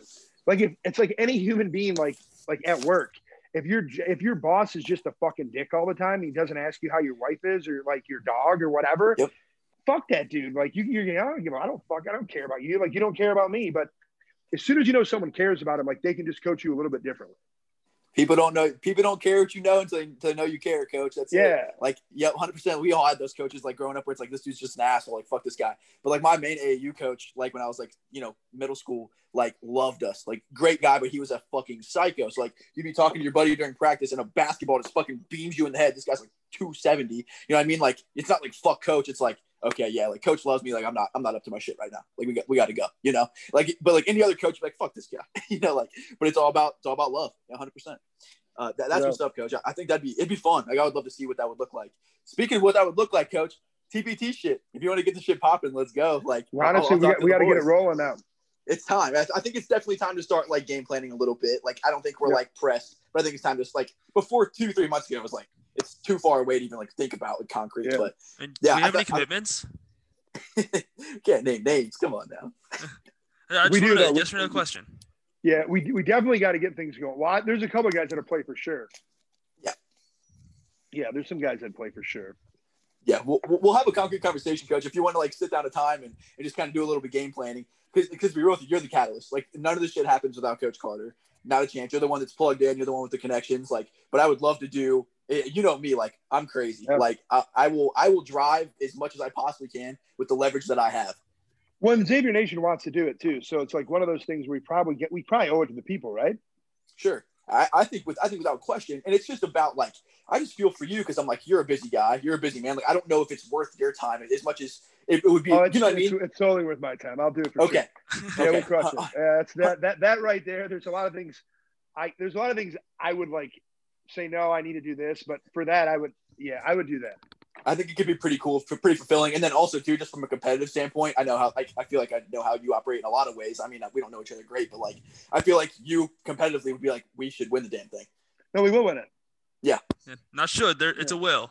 That's dude. That was fucking. No, we'll win it for we'll win it for sure. There's no doubt Yeah. about it. Yeah, I mean, no. Marquette Well, because like, well, the problem is like what people don't like. The one thing that I don't think people understand about Xavier Grit, like, and it it's been like it there it just it is it's really different than any other place that I've ever like worked. Dudes that played at Xavier are tough, man. Like, and they all can really hoop. So, I mean, you got Tu Holloway out there. You got a lot of guys that can really, really play. That like There's also an ex- yeah. together. There's also an extensive like alumni network of like guys that aren't in the league right now, but that can fucking play. Yeah, because they have grit. You know, like they're not there to like put on like they're not there to entertain. They're there to hoop. They're there to zip To them play. up. Like Yeah, yeah, like they're just dogs. Like they really are. yeah, I, I love that. Guys that just love playing basketball. Coop, Andy, anything for you guys? What I do need is anytime there is a commitment, we need we need a gift to go out. No, we'll, no. Lightning honestly, bolts. once we get it rolling, we'll do it for sure. yeah, I'd love we'll that. get Mario involved too. Like Mario will help us. Like he'll put together like it'll be like the fact the fax machine spitting out something. Yeah, we'll get a graphics guy, all their whatever bullshit. Like, but I do think it's really good for Xavier as well because like all eyes were on TBT when it was going this year during the pandemic. It was the only thing on. It was huge. Yeah. I think It it's was That'll be interesting because- basketball. Yeah, it was. They did a good job. We could also do something where, like, if any of those guys aren't coming back, like if Jason Carter isn't, like, you can get those guys to play before they go pro, stuff like that. yeah, absolutely. It could just be like a cool like a cool thing for them to have, like an alumni network kind of thing, and just like a brotherhood thing. Um, I think it'd be dope. But yeah, I'm down, definitely down to game plan and just kind of figure some strategy stuff out and literally anything you need me to do. Um, like one million percent game. I think it'd be cool as fuck to be a part of it. And you can get me before it'd I go pro. Well, you don't have a job. I mean, I- I would say you can help us get like hotels or something, but clearly you can't even rent out fucking apartments, so that's not gonna happen. He'll provide the dump trucks in case we need any shipping or anything like that. teddy bears. our- You just you get you get us teddy bears. It'll be good. Exactly. Yeah, for, for mental health purposes, quality of life stuff, he'll provide Absolutely. for it. Yeah, appreciate it. Yeah, coach. Anything on your mind? Anything you feel like talking about? No, man, I, I appreciate you guys having me on. dude great talking to you i really appreciate it as always and thanks for uh, thanks for all you do and uh and it's always good talking to you man thank you For sure. We'll talk again soon. Just great stuff from Carter, man. A lot of everything there. Just a fun conversation with him, man. Like he's the best. I always love when he comes Yeah. around. Definitely a high basketball IQ. Good to talk to him. Just uh, just a good guy, stand up guy. Just easy to talk to about basketball and everything in between. I did think it was funny too that he was his coaching start was like a modern day Andy, like just coaching eighth grade. I was listening and like, man, Coach Carter was freaking Andy. Eh, I'm coming. I know, I'm coming. Right Andy now? Pick, he's coming. eighth grade basketball coach, he's coming. We we uh gotta be careful. Uh, anyway, boys, there is a uh, a small bracket that now is down to two. Um, it's called the college football playoff. Uh, something that neither team in Cincinnati will ever sniff. Um, you are my college football duo here. Um, how we feeling about the college football playoff, my dudes, this Monday? I'm really excited for the Notre Dame OSU matchup. Uh, this as Notre an Dame Ohio did cover. State guy, as an Ohio State guy, I was I was basically praying for an Ohio State Notre Dame national championship game. But I mean, Andy, you're Irish. They played Alabama. I mean, you know firsthand, Alabama's a damn good team. But what is it about Bama other than having like three Heisman level players that's just like so unbelievable about them? Like, are they 100% better than Ohio State from your point of view? I honestly don't think they're 100% better than Ohio State at all. I think Ohio State has a very solid chance of winning this game. It's going to be tough. Uh, I mean, Shaun Wade is going to have to step up. The, def- the defensive line, even though, I mean, you're missing quite a few guys, they're going to have to step up because you got to get pressure to Mac Jones to make him make decisions he doesn't want to make. Now, what Alabama did a ton of was little screen passes to get DeVonta Smith, and now they might have Waddle back. That's going to be a pretty tough cover. Um, so, but th- what they did a lot of is little screen pass to get him into open space. Him one on one, you're not tackling him one on one. He's incredible in He's the a open monster. space. He- He's a monster. he's just a phenomenal athlete. Yeah. So once we started ramping up the pressure and making Mac Jones make quicker decisions, then that's when we started not getting abused as much. Yeah, I think that's definitely going to be the biggest challenge. Like you said, Mac Jones, I mean, his his stats are through the roof right now, especially considering it wasn't entirely a full season, but I mean the passing yards and everything like that.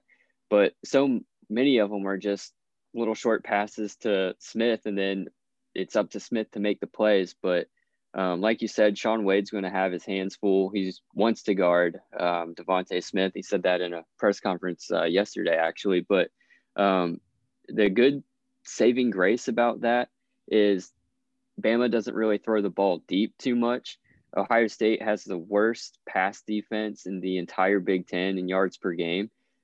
Granted, Alabama's isn't very good either, so we could see a, a shootout, but they're they're not throwing the ball too deep. So that's really where Ohio State gets beat. That's what happened against Indiana. Um, but once you know Smith's out in the open, then it's up to I assume the defensive line's not going to be there. And if Shaun Wade, there's too much space between them. Ohio State really has four linebackers that are starting quality: Baron Browning, Pete Werner, Tuf Borland, Justin Hilliard. I think some of them will be able to make some tackles in space, but I mean, you can't really hope to stop him. It's just not going to happen.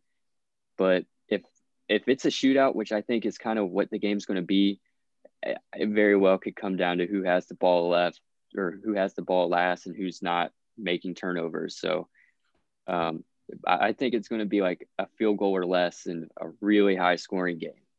I'm definitely betting the over. Um, that is, I've already considered that a lock. Uh, I think like actually betting, or you're just saying you're you're taking the over? Are you actually going to put money on the over? Because I don't know if that's the, the right call.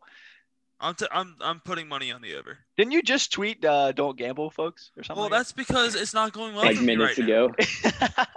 I just don't think you actually using the money. Like I, I think the figuratively, like I'm putting money on this is fine. I just don't know about actually using the money. Well, I mean, because Ohio State's offense, it has been underrated all season. I mean, um, P- Justin Fields has been he's been criticized all year. Then he proved that he is the second best quarterback in this in this country right now. And this all that offense with Chris Olave, um, like him getting into space, Clemson's a damn good defense, and they threw all over them. So it has very high probability of being a shootout. It can be very much like the Florida Alabama game that would end up being in the 50s to the 40s. So, guys, you both had me at shootout. Like every time you say shoot, I'm like, oh man, let's go. I, I, will be honest with you. I, I know I'm a big shootout guy, especially because we always win.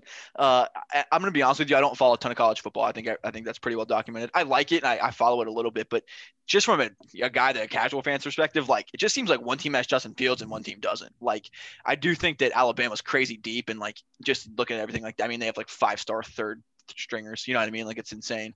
And I think they might have like better athletes at certain positions and things like that. But I think Justin Fields might be the difference maker just from what it looks like as a casual fan. Yeah, I think Justin Fields, I mean, if you had to pick as an NFL team or college football team who to build a team around, and it was between Mac Jones and Justin Fields, not close. You're probably taking Justin Fields. But um, Fields did have that rib injury against Clemson. We'll see how that affects his mobility. Um, he says he'll be good to go. Ryan Day says he'll be good to go, um, which I don't think there's ever uh, any question that if he's going to play or not. He got hurt against Clemson, and then that was in the middle of like the, the second quarter, quarter or something. Second quarter, third quarter, something like that. But yeah, and he still probably threw for an additional 180 yards and touchdown or two after that. Like he was he was fine, but part um, that could have been adrenaline and shock. So we'll see how his body recovered after you know, simmering down and yeah. he got a night's sleep. He probably woke up and couldn't walk the next morning, but he's had nine days. I'm sure. Yeah, after he took that hit, I I was watching it with some family, and I said, "Well, that pretty much eliminates his uh his dual threat capabilities. Now he's basically a pocket passer. He's Ben Roethlisberger at this point, and luckily he's pretty good arm. at being a pocket passer too with a with a stronger arm and uh, like 20 less years on him and one less rape per sources. He went there. yeah, per sources. Not yeah, it's an ongoing investigation. Uh, but it is crazy though. I think I'm still used to like the old school BCS model of like when it would just be like a month between like the last like important game of the season and then the college football like championship. Like it's just weird. Like okay, it's this Monday. Like holy shit, it's gonna be an insane sports weekend. By the way. God Andy, damn. you We, probably had to had to deal with this too, since uh, Notre Dame is an independent. But up until uh, what was it, 2012, 2013? I think 2012. It There was no, was the uh, first playoff. Yeah, but uh, before like 2012, there was no Big Ten championship game. It was oh, just okay. uh, right. Yeah, I think it was when they expand. I, I'd have to double check, but um, there was no Big Ten championship game. So Ohio State, Michigan would be the Saturday after Thanksgiving, or sometimes the Saturday before Thanksgiving, um, depending on bye weeks. And then they would not play again until January. Yep. So you'd have all of December, and there'd just be, I mean, you'd have like 60 or not 60, you'd have like 40 days of no football. And then there was a 13 day turnaround for Ohio State from the Big Ten title game to the playoff game. And then like Yep. a little over a week later, you're playing in the, in the natty. I've always thought it was weird. This Monday night. I remember as a kid being pissed. Like you know the the legendary Vince Young, Reggie Bush, Texas USC game. Like I was like 12 years old, like loving life. But like at halftime, I'm like, it's like 11 o'clock at night on a Monday. Like what are we doing? But this is gonna be a stacked weekend, man. Like we got Monday, we got the college football championship, two days of playoff football. We've got Xavier playing uh Providence at 11 in the morning, kegs and eggs, and then football and then play, you know, and then just freaking playoffs all day. It's gonna be jam packed, man. I can't wait. So I'm going to Columbus like right after work tomorrow. I'm heading up to Columbus so for the championship game. But Sunday, I am waking up at like eight in the morning to start my drinking, and then I'm gonna be watching Xavier getting hyped about that after he kicked the shit out of Providence, and then I got playoff football immediately after, and then just back to This, back to this is be one of the best sports weekends of the whole year. This is gonna be a really, really good sports weekend, aside from March Madness, maybe. Um, but speaking of March Madness, um, kind of moving on, our boys played St. John's last night, and 36 minutes of that was really not fun. Um, Coop mean- didn't. Coop didn't get to watch it, and Coop you didn't miss really much. Um, they got the win though, and and that's what that's what counts. I mean, you are who your record says you is. You know, you won, um, but it was not pretty. I mean, it definitely was not the most attractive game of basketball. Oh, I mean, we rough. love we, but what I love about it is the fact that we won with one while running the missed shots offense. Yeah, that's not a good. I don't know why we ran that offense. Like, I just, I would love to hear the the thought thought process. Just a there. bad coaching decision to run the missed shot offense. Um, so Why, we'll why didn't we ask see Carter that. about that? Should ask Carter. Carter was running some make shots offense last night, not from three, but he was putting the ball in the basket, which is He important meant for Rick sources. Carter, dude. I, I meant Rick Carter, but we we mean Oh, what you know. My brain's Um, fried. My brain's fried. But also, though, um, I mean, Xavier doesn't make a single three all game, Mhm. and are they're still able to beat a Big East team. I mean, that's something. At least they can play not their best and something Dude, they I- rely on you guys are gonna hate me. The quite eyeball heavily test. and still win. St. John's played like ass. They did Both suck. teams played But- like ass. You know, you The- know, what the big oh. thing was our defense was incredible. The the move the move to zone was Oh, that was that was genius. was a genius move. They had no idea what to do with that zone. I mean, they're just not good. I'm, I'm sorry, St. John's is not good. They had no idea what to do. They're, they're really good if you let them get in the paint and slash. They're really good slashers. Up and down we- the floor. We break. played their yeah. game better than they did. That's what's promising to me. Is we were not playing our style of basketball. We were not hitting outside shots. We were moving the ball, getting the ball in the lane. We were um, hitting the gaps.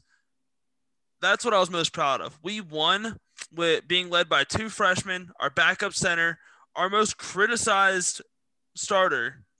Like those were those were the leaders last night. It wasn't Freemantle. It wasn't KyKy Tandy. It wasn't Nate Johnson. All these guys that got um, fan accounts and burner accounts the past few weeks, they were on the bench. And that's we won ugly as fuck. We won Andy style. Yeah, I mean it was it was rough. I mean we were lucky to have that game tied going into that into the half there. I just thought we played like ass. I mean just the amount of brain dead turnovers. Um, And I don't think we deserved to win the game, but those last five minutes, that group, uh, you know, the group it was it was Odom, Jones, Griffin, uh, Carter, and Scruggs. I mean, those five brought a different energy for the, that last six minutes, and without that, those last six minutes from that group of five, there's no way we win that. Or I- I mean, it, we could have won, but they were the one that sealed the deal. I love the fact that Steele stuck with Yeah, not the names. He kept the names on the bench. right. He stuck with Bryan Griffin, Dwon Odom, who hasn't started the past two games that, since he came back from the COVID list, but Mhm. he was huge last night. Colby Jones, who has really stepped up into a leadership. He, has he was been the best a player on the court last night. He was the best player on the court, hands down, last night. All game, he Mhm. scored our first. He scored eight and of our Carter. first ten points, He and, and Carter, then Carter's honestly. Yeah. Carter steal, sealed the deal. Sixteen rebounds. Come on, man. What tough day for the Carter haters. tough day for the for anti Jason Carter. Like, Tough- I will tough agree with that missing the- Him missing the free throw to keep the score at 69 as Cap. I think it was, you pointed player. that out on Twitter. Did it for Yeah, the but brand. that's just classic G shit right there. That's that's it senior fits the agenda. Yeah, that's a team captain right there. That is an absolute team captain. That's why you vote for him right there in those big moments, and and that's you got to know what to do in that situation. And that was very heady. Um, and then absolutely it, it has to be talked about. I mean, was Paul Scruggs trying to throw that ball into the stands? Like Uh, if, on- if the doesn't catch, yeah, if Duano doesn't catch that, that goes to the upper deck. He launched that bitch. I think he knew that my receiver right here was a triple jump triple jump champion. Yeah, And that's just having Calvin. Johnson. Yeah, that's just Matt Stafford having Calvin Johnson saying, "I got the thoroughbred, go get it." And then two, I thought it was hilarious when the game was over. I'm sorry, the game was completely over, and then it was an opposite scenario where Dwon Odom was on the fast break and Scruggs was, and we were up like eight or nine, and Scruggs was pissed. It's like, what are That you only- doing, man? Yes, Scruggs was furious. He didn't throw it like up nine. You know what I mean? Like with 20 seconds. Like I'm not throwing that. Like he was legit like mad. Like I, I love that. Um, yeah, Dwon I love the fact that Scruggs yeah. wants the ball and he like wants to make that big play. I know. But like Dwon made the smart move there. Oh, I know. It's the freshman. Yeah, against the senior, like making the smart move. But Dwon's just going to have those plays, you know, once in a while. Where it's just, he's going to make your jaw drop and you're going to see what he can do and the potential that he has. the best part about it was it was well defended. Oh, oh it, was, just it wasn't a good pass, like- guard. it wasn't a great decision. I mean, a 50 50 ball, maybe, but like it wasn't a great decision. Eh, especially in a position like where we have the lead. And yeah. Oh, I know. it was well defended. Fast He break. just- yeah. He, threw it to the ceiling. Mm-hmm. I'd say that's a turnover at least half the time. Like, I mean, the probability wasn't great there. Uh, yeah, but it's just ha- that's just one one team had Dwon Odom and one team didn't. Uh, that kid's an absolute freak. Um, but yeah, I want to talk about Hugh- Bryan Griffin for a second. Yeah. That dude made some big plays. I mean, defensively he rebounded well, and then the biggest one, the um, getting the feed from Dwon Odom on the when Dwon Odom uh, drove the baseline, and then having the strength and body control to play. just lay it in. He didn't dunk it. He laid it in while being pushed back. Real soft good. touch. He's just a He, good he was player. huge. He's a good player, man, and he he can do. He doesn't really have any major weaknesses. He's definitely like a, more of a plotter than a Freemantle, and he doesn't step out like Freemantle does. He's not like crazy quick or anything, but he's not super slow either. He's just a good basketball player. He's very very good all around, and it wouldn't. I mean. It, it would. I think it'd be kind of ill-advised by Steele to not reward that this next game because Freemantle didn't show up. Freemantle did not bring it, and um, And this, those this is a dude those five did. nine to ten rebounds.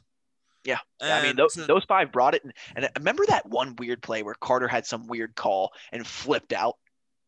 That flipped it to me. That was the change in momentum, the change in energy. Because I remember tweeting like three times, like, "Is anyone gonna play? Like, is anyone gonna have any energy tonight? Like, what are we doing?"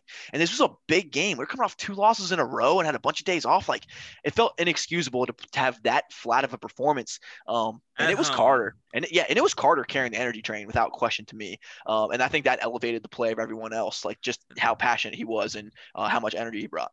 Yeah, like Steele talked about all year, you have to create your own energy. And that play Mhm. right there, when I personally, I was 50 50 on whether he fouled or not.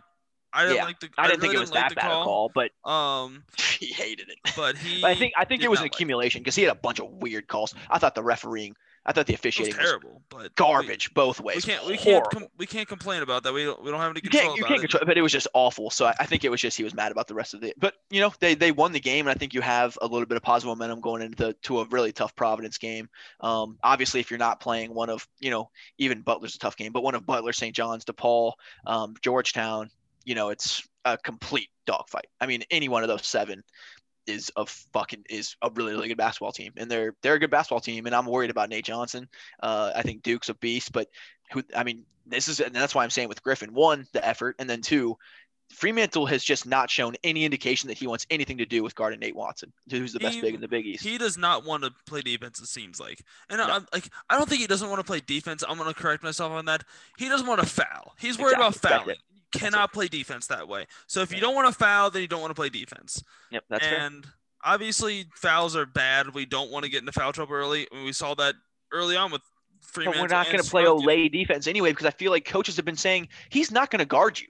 Like, just go at him because he will not guard in the post. That has been obvious the past two games at least. Molson and all of mm-hmm. St. John's just went at him, and yeah, he went straight. He, he's wor- working on going straight, but he's like moving his body out of the way and giving him. Absolute matador. Just. Olé. Yep. Just yep. Have it. You know, it's the basket's yours, so I don't want it. I'll come down and shoot a three the next possession, but I don't care. You can fucking score.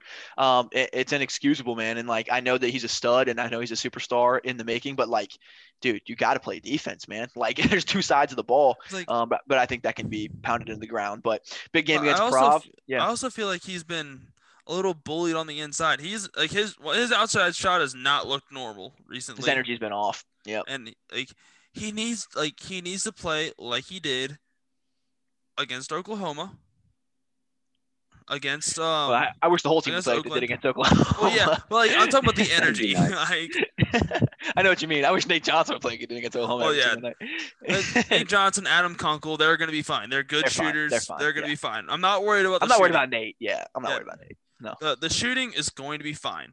Now, like a certain someone that used to be that was on the podcast once said, if KyKy could learn to the difference between a good shot and a bad shot, I don't know who to give credit to for this. Yeah. um, I think that was yours. I'll give it to you. Yeah, it was it was definitely mine, 100 percent mine. I'll give it to you. Um, you earned it. if he learns the difference between a good shot and a bad shot, he'll get he'll get on the floor a little more. Um, he seems to be forcing things right now. Oh, I'm a little concerned about him, and it's not It's officially worry time. Yeah, it's, It's officially time not- to hit the worry button. Yeah. and it's not his ability, it's his decision making. I feel like he's going to try to force his his way back into more minutes, which is the the idea is that you just the but the way to do it is to not force shots. You gotta to show up. And to show up mentally and want to play Yes. defense, which I think he's actually done a little bit of a better job at. And I, thi- I think it was like, the Seton Hall game, or I, I was the the biggest KyKy hater this season. But I think the Seton Hall game, I didn't. I mean, he wasn't like you know he wasn't guarding his ass off or anything, but he was mentally engaged and he was hitting. You know what I mean? I was like, keep him in the game, man. Like he's your best offensive weapon when he's playing, and uh, and when he's mentally engaged, I mean, I think he's picked it up from a, like actually like bringing it a little bit. I mean, he's not going to be, you know. He's not going to be Justin Cage or anything like that, but um, I think he's been trying harder. You know what I mean? Because at first I think he just thought the position was his, um, but I think he's doing better. But I think it's just too little, too late, man. Like the coaches see you every day in practice. Like you know, it's just you've dug yourself a little bit of a hole here. the, the facial expressions are never gonna show like true like fire and engagement. That's just not his personality. That's not like he has a very very um low key Stoic. face. Yeah, and- he, yeah, he's not like, going to show a lot of but expression. notice where he is on the floor and notice his movement and like he, he's he's talking a little more. He's moving a little bit more. So his defense has gotten better. I'm a little disappointed with the fact that he's not taking s- smart shots like he used to. Yep. And I just think we need that KyKy back. And uh, I again, think, we know he's a too, microwave. He's going to be hot and cold, yeah, and he just needs to notice that like as long as as long as he lets the game come to him, he's going to be okay. Yeah. I think I think he's going to be okay still, but I think it's officially time where I'm like, okay, it's been long enough and weird enough to where like, okay, I think you can have a little bit of worry about KyKy Tandy, but honestly, man, this team's got tons of talent everywhere. I don't, I don't honestly like. I would hate to say worst case scenario, but like this team's going to lose some players, and honestly, I don't think the coaching staff's going to lose too much sleep over that. There's a shit ton of talent on this team and a lot of guys that want to play. So if anyone's not going to buy into that, like, I mean, you you've kind of seen it now that you have a team that buys into it, buys into the team, you know, concept more than previous years. Like you've seen the effect of that. Like I think sometimes that can be good for the team. And I mean, there's 11, 12 dudes that have talent enough to play. Uh, there- You can't have a team of 11, 12 dudes getting minutes in rotation. So it's going to change. It's going to happen. But big win and um, I mean, not a big win, but it would have been a big loss for this team. I mean, that would have really put you behind the eight Any ball. Big East win is a big win. Yeah, I mean, I think more you avoided a bad loss, but that's just me. Um, this is a big one against Providence. I mean, I think you're squarely on the bubble right now. Um, I think Xavier would be in, but I don't think by a lot. I think you're one of the last six to ten teams in. We'll call it six to nine teams in the field right now. So got to stay on uh, for sure. But I think that would have hurt for sure. Um, so that that and it just would have been a shitty night with everything going on uh, to lose that one as well, and just how shitty we played. So, yeah, congrats to that five and props to that five for for winning that one because that's that's on them. Um, so big Uh, win. And The uh, big thing is, I think it'll be a wake up call because, like, you talk about those guys that might not um want to play, might not be bringing the energy. Like they, that group showed that jobs aren't secure here. So if you want, if you want it, you're welcome to be on this team, and Yeah. you're you're more than welcome to be woken up and start working your ass off and buy in. Like we love everybody on this team, and the coaches coaches feel that same way. but it's also Division One high major basketball. But if you, but if you don't, then feel free to transfer. Like we'll root for you. You have our blessing. Um, but I don't think that I don't think that's going to be an issue. I think it is going to be a wake up call, and guys are going to start, um, like they're going to bring the energy. And I'm not I'm not too concerned about that. I think the game on the 11 o'clock game against Providence will show that it needs to um, be that Oh, yeah. way. But Oh, we'll yeah. learn a lot about who's buying in and who is not, depending on like no matter what their playing time is, who's buying in, who is not. We'll learn a lot about that starting at 11 o'clock on Sunday morning. most definitely, and we're looking forward to it. It's going to be a hell of a weekend and be a lot better with the Xavier win. Uh, it's going to be one hell of a weekend. Coop, how are we feeling over there? I feel like I haven't heard you in a little bit. How, how you feeling, man? You excited? I'm pumped. Uh, will I be fully awake at 11 on a Sunday? Questionable, but uh, I think it's worth waking up for. I'll drink my have my uh, macchiatos and muskies, so it'll be it'll be a good time. But real quick, Cap, remember? I think prior to the Seton Hall game, we were talking about how Xavier was shooting like 40%.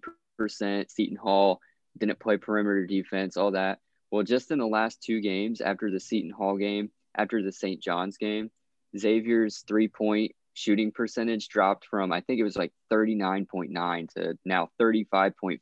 So 5% in just two games. Like, that's that's pretty serious.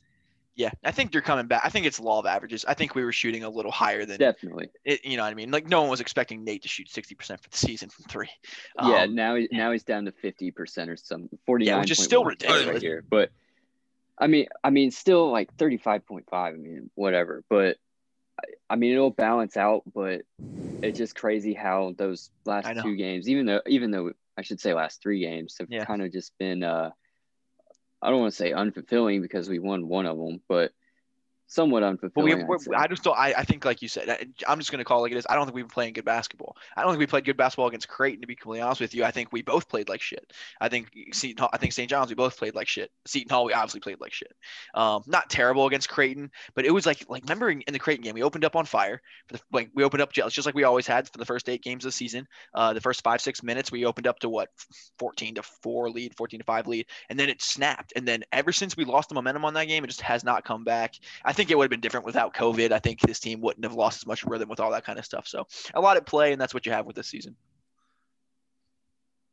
Well, uh, and one big uh one big positive this was xavier's first game of the calendar year so andy i know you don't follow calendars but uh the rest of us xavier's undefeated in 2021 so i think things are looking up for the muskies after ending 2020 kind of roughly but 2020 sucks so 2021 it's not off to a great start but it is for the muskies I mean, we have not been defeated in this calendar year.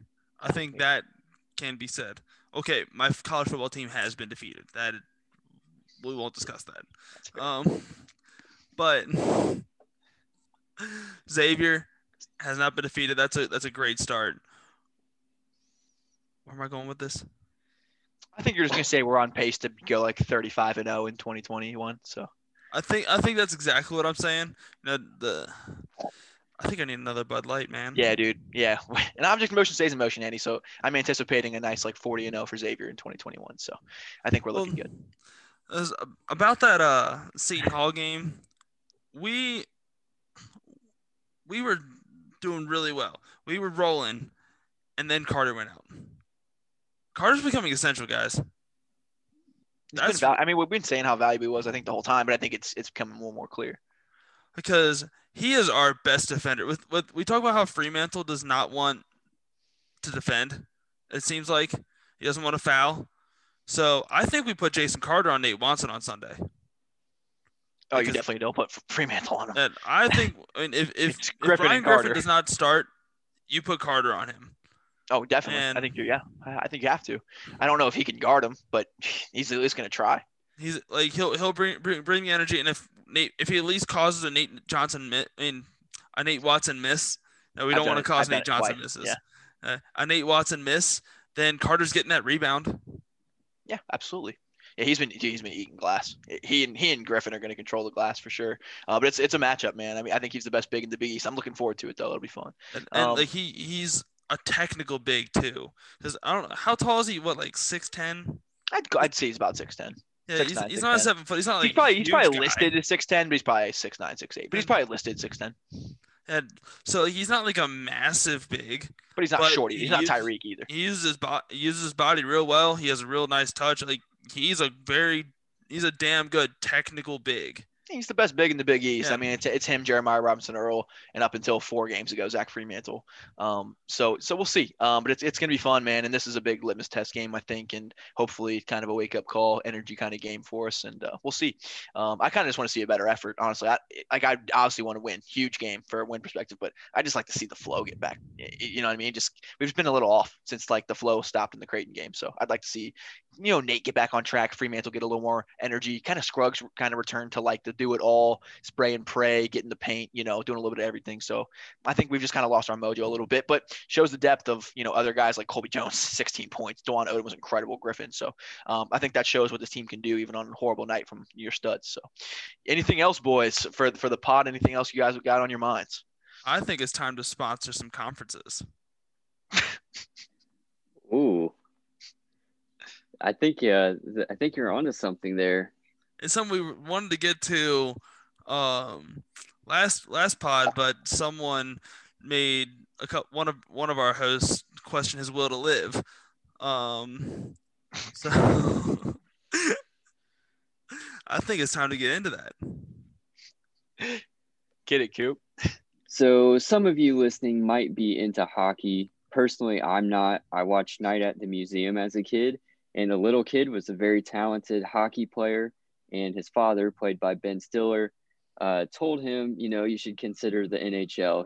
The kid said, I'm more into bond trading. So after that, I said, there's no way I'm going to follow hockey. But it has been brought to my attention that the four divisions in the NHL have been renamed. So it used to just be North, East, Central, West. Now they are sponsored.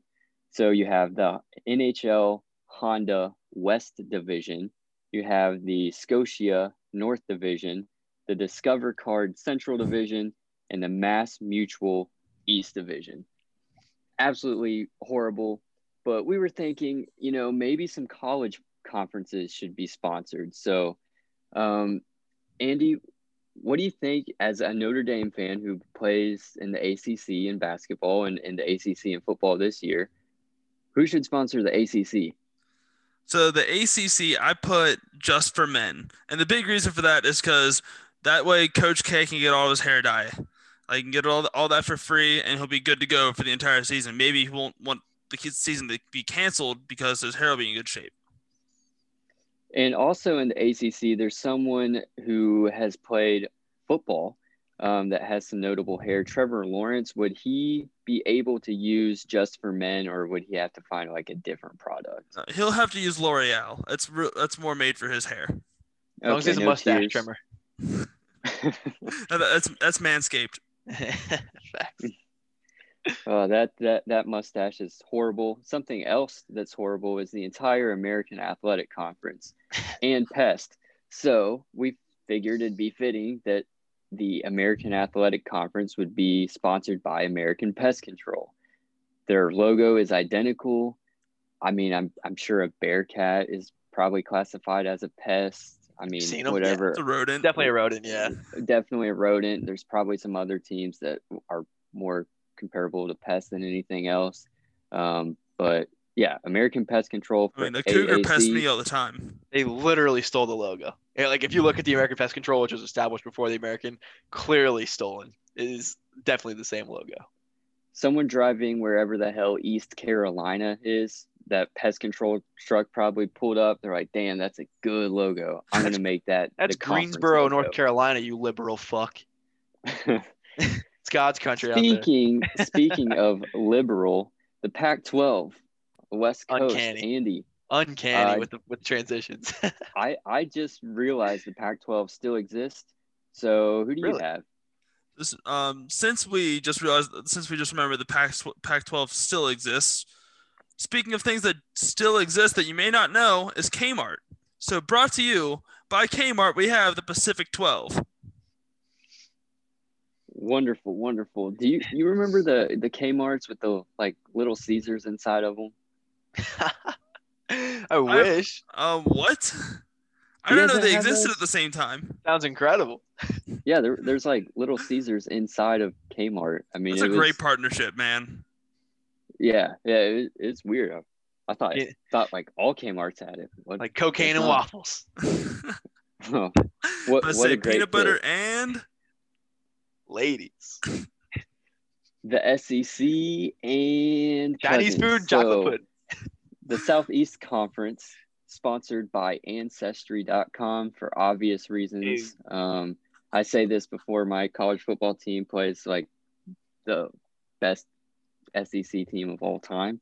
and the most Uh, fitting for that Monday. sponsor. That is fair. That is absolutely fair. So Ancestry.com, SEC just goes hand in hand. the the Big 12 might be my favorite one, and it is any strip joint, literally any of them. And big part of that is the Kansas Snoop Dogg partnership, um, because you know if you have Snoop Dogg to your Midnight Madness, you're going to have strippers, and Big 12. The Big 12 is a big part of Texas, the state of Texas. You know who in Texas loves strippers? James Harden he will I think he's been to every strip joint in in that state so he's that great connection that they have big 12 stripper nation Stripper Nation. And for our favorite conference, the Big East, a power conference, the sponsor is Trojan Condoms. Cap, you know why. In the Big East, comma, good sex, boys. I mean, what else needs to be said? I mean, it's just synonymous, man. Like I'm, I'm like honestly, like we talked about the uh, the conference changes. Like I would just love to hear like conference change names, like for real, and just be like brought to you by Good Sex or you know, Good Sex in the, you know, what I mean, something along those lines. Like I want someone to have to Sex say it on the air someday. Yeah, the Good Sex Conference. Like I literally wanted to get to the point where like Fanta has to say it on a broadcast or something like that. Like that's like my ultimate goal, and then I can just delete the Twitter account and call it a career, and we're done. You know. Mhm. retire If Fanta said spot. that, if Fanta, if Fanta said horny Big East or good sex in the Big East or anything like that, if that was his outro, just like Musketeers beat Providence 80 to 75, wish you good, good sex in the Big East. I'm John Fanta. Good night. Then like, what, what could be better? You That can't. be like that's a you have to just cut it at that point because you just can't top that. Like I just don't know where you would go from there. You know, it's like what could I do? You can only go that? down. Yeah, I don't exactly. think I'd ever watch basketball again because that is just the peak of my existence. Yeah, if he did it like after we won the championship or something like that, or like, I, I don't. I, Uh, And Xavier, what, like you're, the to the national final championship? four, yeah, the like, Big East is having good sex tonight. like I would just, you know, just do the last one, you know, just do the deed, uh, you know, eh, you do it, you know, J and the P, and then call it, you know, that's it. I Had a don't good know if run. I'll put on this headset again, but I- good sex in the Big East. J in the P. It's a Lonely Island song. No. JP Macura. Julie's last name is Paulin. Ooh, J in the P. easy. It's a family program. Your grandma might be listening. She's not out this late.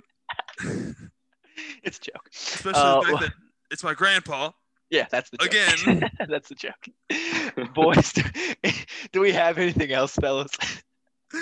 I think it's time to get the fuck out of here. Yeah, let's get the hell out of here. Speaking Before of we Trojans, go, let's wrap it up.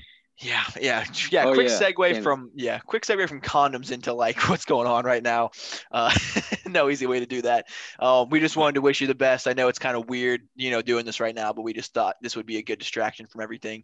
Um, definitely not trying to make light of anything, but um, yeah, I think sometimes it's easy to get too wrapped up into stuff, and uh, hopefully this is a good little uh, distraction. You know, obviously we talked about some real stuff with Carter and all that kind of stuff. I hope it was fun. Um, good to be back here, and uh, if you if you like what we do, rate review helps us a lot on the algorithm type stuff. So uh, thanks for everybody. I appreciate you too as well, Coop and Andy, for all you guys do. Thank you so much.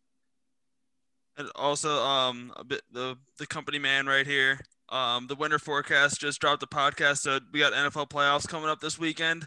Uh, they they preview there. They um, fill out. We love we love college basketball, so and we love filling out our brackets for um, the NCAA tournament. They did that for the NFL playoffs. So check it out. You can find it on Spotify, Anchor, Google Podcast, Apple Podcasts, whatever the fuck you listen to the, us on. They're on there as well. Check it out. Two great guys. Enjoy the weekend. It's gonna be a blast. Go Muskies.